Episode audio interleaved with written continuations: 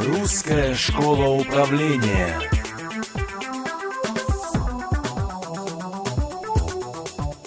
Следующий вопрос, который мы рассмотрим с вами в рамках нашего курса, это типы руководителей подразделений продаж, варианты их структур и критерии оценки эффективности э, сотрудников этих подразделений. Ну, вы знаете, э, Типов руководителей достаточно много, э, и э, я э, в рамках курса рассмотрю, в рамках сегодняшнего мы рассмотрим их только три таких самых ярких. Но прежде чем мы перейдем как бы к рассмотрению самих типов, да, давайте все-таки вернемся к тому уже, о том, что такое управление продажами или сбыт как таковой. Итак, бытовая деятельность – это есть персонифицированный, непосредственный и двухсторонний процесс осуществления контактов и убеждений с целью достижения определенных результатов и, прежде всего, увеличения продаж на определенном сегменте рынка. Управление продажами может быть определено как функция менеджмента, которая посредством динамического руководства и в рамках общего плана маркетинга компании решает основные задачи. Какие? Планирование, разработка стратегии и тактики для получения наибольшего результата на рынке, определяет цели сбыта, нанимает, отбирает сотрудников, организует, координирует, руководит действиями, стимулирует и осуществляет контакты, повышает квалификацию сотрудников компании из бытового аппарата в частности, инспектирует, контролирует и оценивает результаты работы подразделений его сотрудников, организует эффективные управленческие информационные системы поддержки сбыта и, самое главное, добивается для компании выгодных сделок. Так, три варианта поведения управляющего по сбыту. Я еще раз говорю, коллеги, да, в реальности, ну, во-первых, люди настолько многогранны, и, соответственно, наверное, как бы свести а, все возможные формы их поведения, а, ну, в три категории было бы невозможно.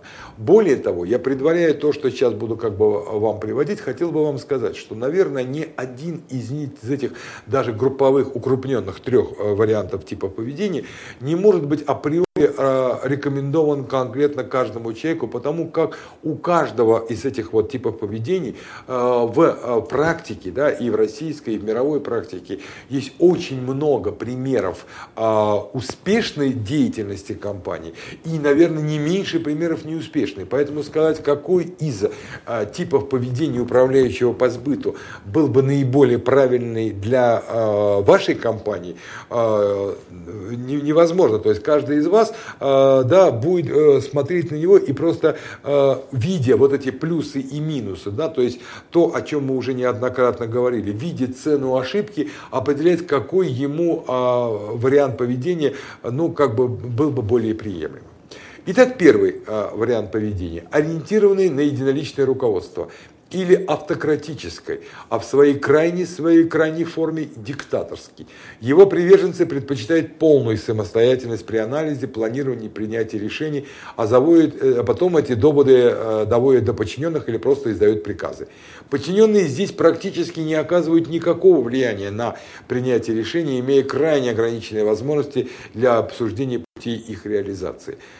Насколько это хорошо для рамок продаж? Ну, вы знаете, вот э, как бы вот здесь есть такая тонкая грань, да. С одной стороны, да, мы зажимаем инициативу, и да, такой руководитель э, как бы, да, подавляет инициативу и, возможно, подавляет желание наших продавцов быть более активными, более э, творческими, креативными и так далее. Ну, здесь, конечно, надо, опять же, еще не забывать и не учитывать и момент, э, связанный как бы с мотивацией, системой мотивации персонала, да. Ну, как бы считаем, что мотивация выверенная.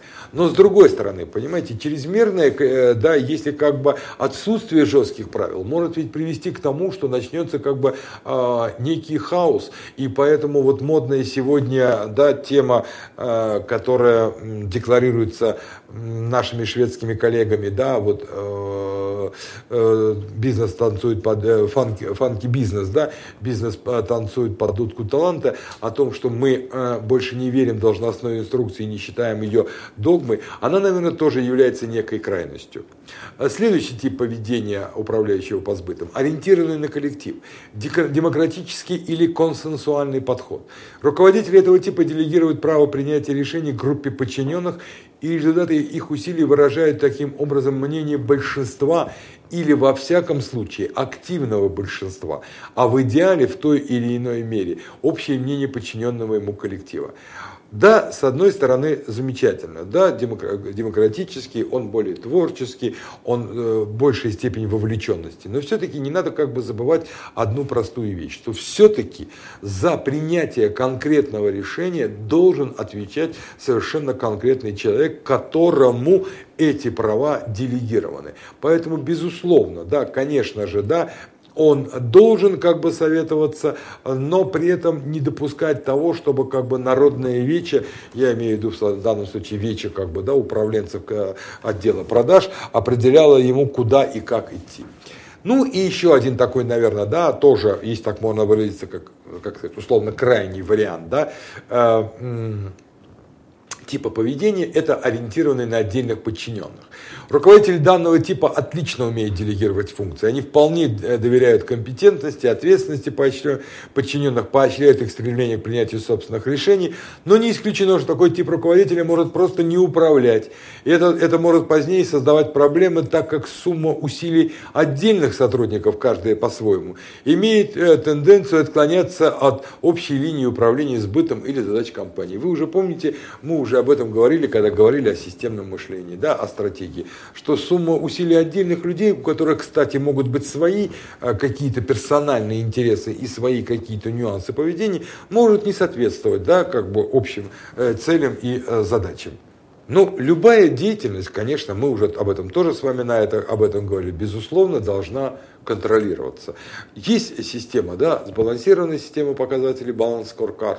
Э, ну, если как бы вы ее не применяете, э, хотя в рамках этой показателей аспектов взаимоотношений есть показатели аспектов взаимоотношений с потребителями, которые очень серьезно пересекаются практически э, с основными показателями эффективности оценки работы подразделений продаж, то какие основные функции да, вы должны контролировать подразделения продаж. Это знанием каждого сотрудника, занимающегося э, решением бытовых проблем, реальных проблем, в которых он работает, планирование предполагаемого вклада э, каждого сотрудника в общее дело, информирование э, и, или четкая постановка задач, которые поручаются ему выполнить, стимулирование и инициирование его действий и признанием его заслуг да, в случае его выполнения или выполнения соответствующего общего вознаграждения или э, какого-то дополнительного поощрения. Как ни странно, э, коллеги,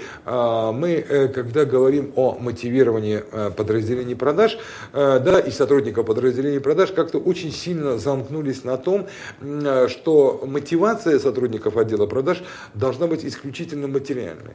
Мы упустили из виду, что человек, конечно, безусловно, в базисе, в базисе, э, да, мотивации, а тем более более мотивации вот именно подразделения продаж, конечно же, конечно же, лежит мотивация материальная. Безусловно, тут как бы спору быть не может. Но она не может быть единственной. Поэтому и публичное, и поощрение, и а, объявление благодарности приказе с занесением в трудовую книжку. И а, как ни банально это звучит, э, традиционно и давно забытая традиция доска почета не столько, как это было при советской власти для рабочих специальностей, а для для управленцев. Все это по-прежнему имеет место быть, потому что человек существо публичное, и а, ему отнюдь не чужды и нематериальные формы а, да, его поощрения, и а, в том числе как в, в близком социуме, то есть социуме в круге, где он работает среди подчиненных, так и на более широкую аудиторию. Каковы же могли бы быть, в принципе, основные показатели эффективности работников а, подразделений сбыта? Эти показатели представлены вот на этом слайде. Смотрите. Среднее количество контактов с потенциальным потребителем, среднее время, затрачиваемое на обслуживание одного потребителя, да, э, средний доход на одного потребителя в отчетном периоде по отношению к предыдущему, средние затраты, о которых я уже говорил, да, включая все, на все коммуникации с ними – процент заказов, закончившихся поступлением денежных, э, денежных средств на счет компаний на 100 зарегистрированных контактов. Это, если вы помните, то, что мы с вами говорили, да, учет э, да, неудовлетворенного и отложенного спроса. Процент повторных продаж э, к общему количеству продаж. Это очень важный показатель, потому что ведь, понимаете, показатели эффективности можно же, э, ну, грубо говоря, те э, показатели прибыльности, э, да, оборотки, которые поставлены как бы, да, э, спущены сверху, можно достигнуть и не за счет повторных продаж. А, слава богу, пока как бы хватает клиентов на рынке и за счет просто привлечения новых. С, э, при этом, да, априори изначально э, за счет неуделения должного внимания э, тем значимым родным и которых, в общем-то, и надо пестовать, потому что они есть как бы золотой фонд нашей компании. Э, процент постоянных преданных потребителей к общему количеству, а это то, о чем мы только что говорили, число новых а, потребителей, число потерянных, в том числе ушедших конкурентам, да, а, потребителей. То есть, естественно, все берется как бы по аналогии к предыдущему периоду, или я еще раз говорю, если как бы имеется понятие сезонного фактора, то, э, естественно, с учетом этого. Ну и доля э, суммарных затрат сбыта в общем объеме продаж. Но если как бы говорить о структурах подразделений продаж, какие они есть? Они сегодня как бы условно идут по двум, а, а, двум таким направлениям. Да? Либо это структура, а, строящаяся а, по а, товарному признаку, либо по региональному признаку. Какой из них правильнее? Все зависит от того, а, что вы продаете и кому вы продаете. Мы вот а, как-то столкнулись с таким прецедентом, когда одно из предприятий, которое поставляло, ну, это был рынок B2B, поставляло, поставляло а, как бы, да, э, продукцию, э, которая э, имела совершенно конкретную специфику для различных отраслей промышленности. Но так получалось, что с точки зрения географического признака, да, с точки зрения географического признака, все поставщики, а, они как бы, знаете, такими яркими пятнами по карте. И поэтому, наверное, первая совершенно здравая мысль, которая пришла в голову, в голову консультантам, была какая? да, э, что менеджеров подразделения продаж э, разделить по принципу ну, географии, по региональному признаку, да, э, то есть вот менеджер, допустим, Южный Урал, там, Север, там, Юго-Средняя Россия, полоса и так далее. Исходя из того, чтобы решить проблемы логистики, так как все отправляется вагонами и так далее. Но вдруг уже, когда начали внимательно рассматривать эту ситуацию, выяснилось, что специфика продукта, именно продукта настолько сложная, а потребитель на стороне а покупателя настолько а, близок, ближе, э, скажем, да, к технологу, нежели к традиционному снабженцу, что продавец обязан владеть тонкостями и нюансами, именно нюансами а, специфики а, использования данного продукта в, данном, а, в данной отрасли. И поэтому было принято решение, что все-таки, несмотря на то, что регионы пересекаются, проще решить вопросы как бы внутреннего да, согласования по логистике, но сосредоточиться на том, что вот есть, допустим, да, менеджер, который занимается, вот, скажем, данным продуктами только для, допустим, химической отрасли, а тот только для, там, допустим, для электронщиков, а тот только для этого. Чтобы он знал специфику, более того, а, в рамках этого же проекта, это потом было реализовано, а, все продавцы периодически выезжали как бы к своим клиентам, но не с банальной целью, там, ну, скажем так, да, умаслить, если так можно выразиться, да, а, конкретного а, сотрудника отдела снабжения, а, подвигнуть, заинтересовать его и так далее. А именно больше с точки зрения того, чтобы посмотреть процесс использования продукта, чтобы грамотнее для себя представлять, как аргументировать полезность использования именно их продукции, именно в этой отрасли, ну, скажем, в ситуации, когда есть как бы некие отступления от стандарта. То есть то, что касается как бы промышленной продукции, это достаточно частая такая ситуация, когда Э, технологический брак, то есть он не является браком в чистом виде, но для каких-то определенных производ... Э, технологий да, использования данный продукт использован быть не может. Но это не означает, что его нельзя, допустим, использовать как ремонтный зип, как замену и так далее, и так далее. И если продавец этого не знает и не сможет это объяснить, и не аргументирует эту позицию, то, соответственно, ему будет очень трудно ее продавать. Еще один момент, на котором я хотел обратить ваше внимание, э, касающийся мотивации подразделений продаж. Это управления партнерской сетью, дилерами и дистрибьюторами. К сожалению, мы еще встречаем ситуацию, когда я не говорю о больших компаниях огромного масштаба, где управление дистрибьюторами и дилерами оно вообще выведено в отдельное управление. В данном случае мы говорим о компаниях, ну скажем, масштаба среднего, где есть своя дилерская сеть, и вот там есть такая тенденция, когда э, есть как бы региональный менеджер, а есть менеджер, э, менеджер который ведет э, да, дилерскую или дистрибьюторскую сеть. И между ними неизбежно, это люди, это разные системы мотивации, и между ними неизбежно возникают какие-то конфликты, чисто человеческие по поставкам. Более того, получается, что в силу, опять же, человеческого фактора, далеко не всегда они делятся информацией, а регион-то, в общем-то, один. Поэтому мы считаем, что в общем-то, в общем-то, да, правильнее было бы делать как? Что, э, что если что все-таки э, дилерами, дилерами, да, занимается взаимоотношениями с дилерами, именно а, тактическими, да, вот оперативными и так далее, занимается все-таки региональный менеджер. А, дилер, а менеджер, который как бы курирует, курирует взаимоотношения с дилерской сетью, он как бы, да, может быть над структурой, но тогда он как бы решает не оперативные вопросы, а, скажем, больше стратегические вопросы, а, стратегии взаимодействия с дилерской сетью, там, общие стратегии скидок и так далее, и так далее, а не а, конкретно в каждом конкретном случае в рамках ну, конкретного региона, чтобы не было конфликтов внутри отдела подразделения продаж.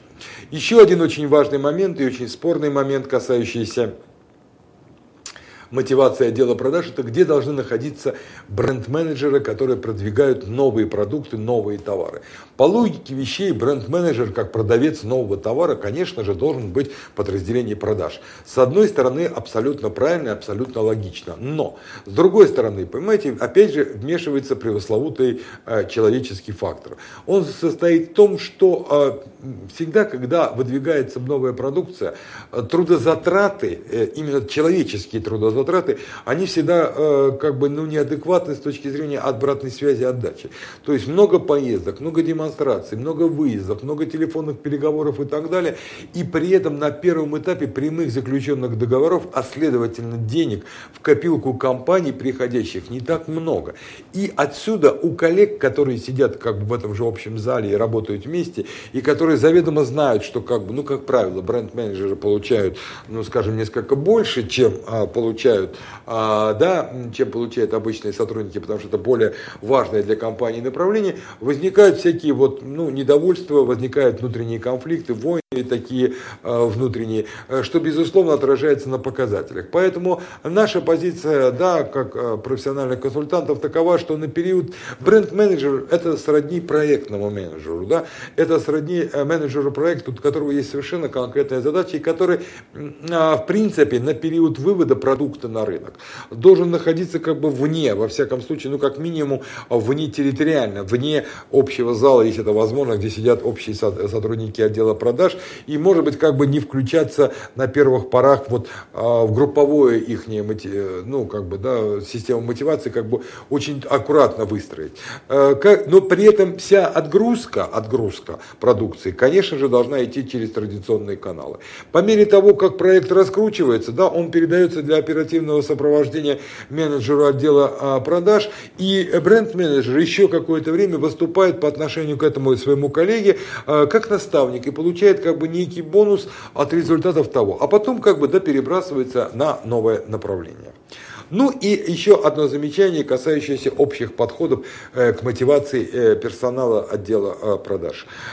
Есть как бы у нас сегодня такая тенденция, когда отдел продаж в основном мотивируется по одному базовому критерию, критерий а, критерий э, оборотка. Иногда он еще добавляется какими-то э, критериями неких там показателей рентабельности. Там есть как бы, да, дополнительное премирование при превышении точки безубыточности там, или какого-то еще порогового значения. Но в любом случае все равно это показатель один. Показатель как бы либо денег в абсолюте, либо показатели прибыли, прибыли в абсолюте. Вы, коллеги, должны согласиться, что если этот показатель не структурирован, по и не привязан к таким моментам очень важным, как что конкретно продал отдел продаж, кому он конкретно продал, на каких конкретно условиях он продал, там отсрочки, скидки и так далее, и так далее, да, и, и а, с учетом и, и э, с, учет, с учетом или без учета взаимодействия с конкретными потребителями, да, и с учетом его как бы э, категории значимости, то, наверное, это может, э, так сказать, привести к тому, что наши сотрудники, совершенно честные и добросовестные отделы продаж, будут, решая свою личную задачу, то есть задачу получения, естественно, нормальной заработной платы, волей-неволей идти вопреки той стратегии, которая принята. Потому как стратегия, стратегия, эти все моменты предусмотрены, а показатели их оценки эффективности их труда, они не отражены. И, соответственно, как бы возникает конфликт интересов, который, в общем-то, получается изначально нами и заложен. Управление продажами, как маркетингом, как вообще вот, это не, э, не наука, которая точная, которая определяется какими-то формулами. Здесь нельзя просчитать формулу идеального канала товародвижения. Да, можно просчитать показатели, можно просчитать некие моменты, но решение все равно будет базироваться на этих показателях, плюс видение, интуиция и так далее.